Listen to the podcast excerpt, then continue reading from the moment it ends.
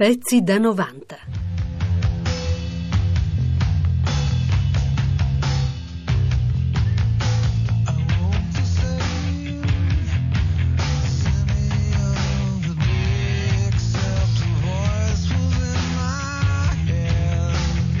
Tutti da Mix, sono di nuovo qui. Questa sera vi voglio parlare di una voce che io reputo bellissima, perlomeno su disco, perché poi dal vivo fa un po' acqua da tutte le parti. Chris Cornell, la voce dei Soundgarden, la voce de, da solista, la voce degli ultimi Audio Slave.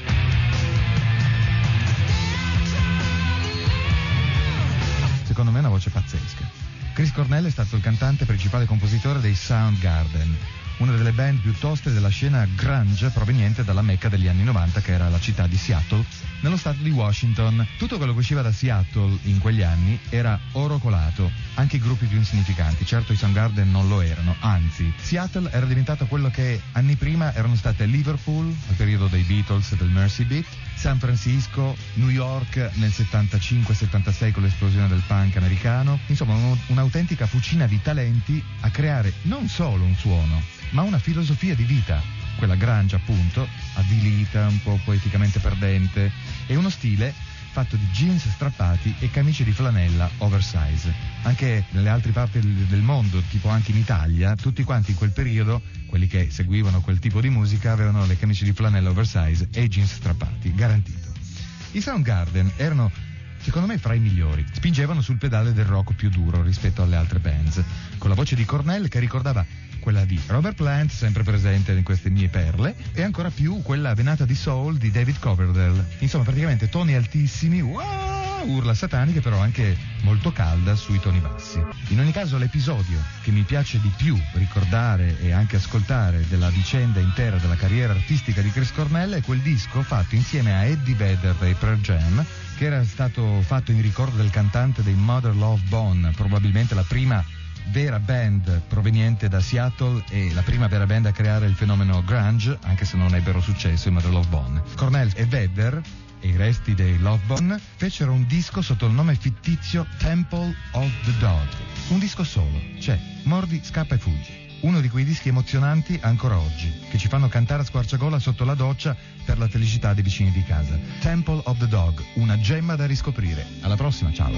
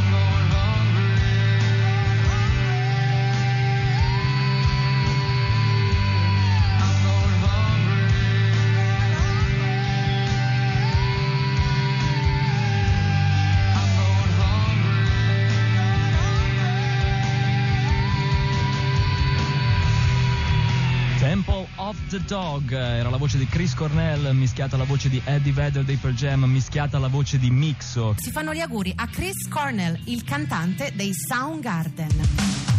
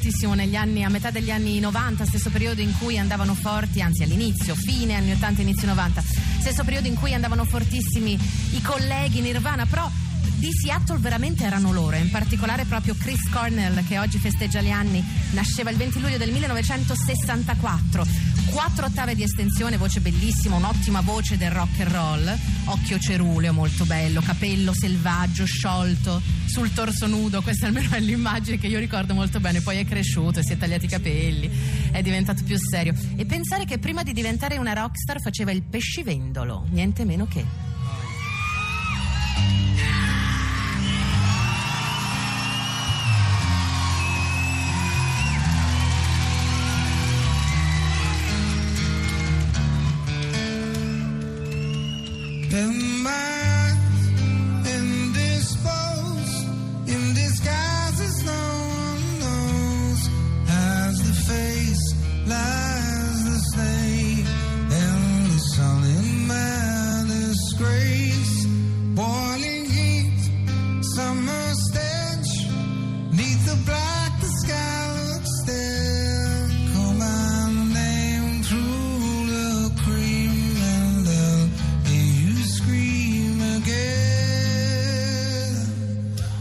Hole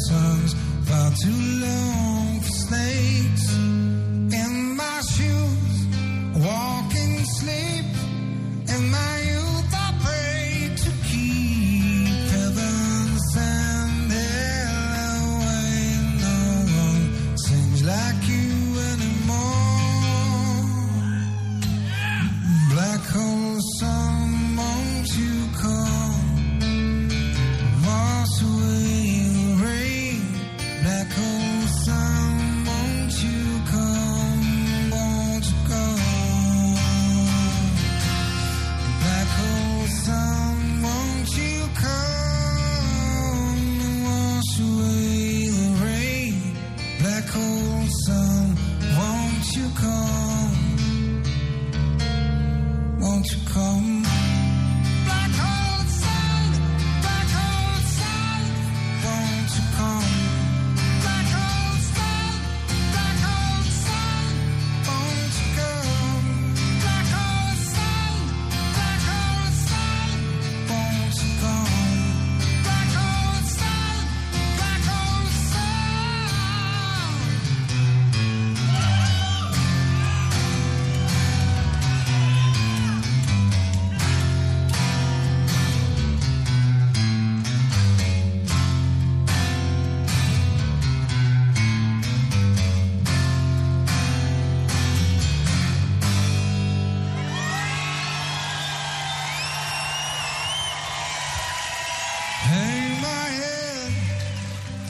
My fear, tell you I'll just disappear. Uh,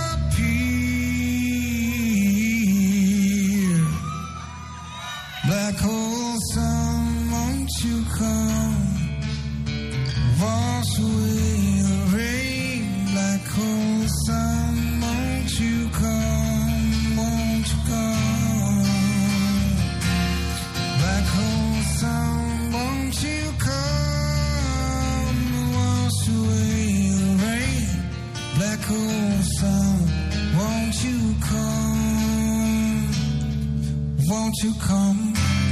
Black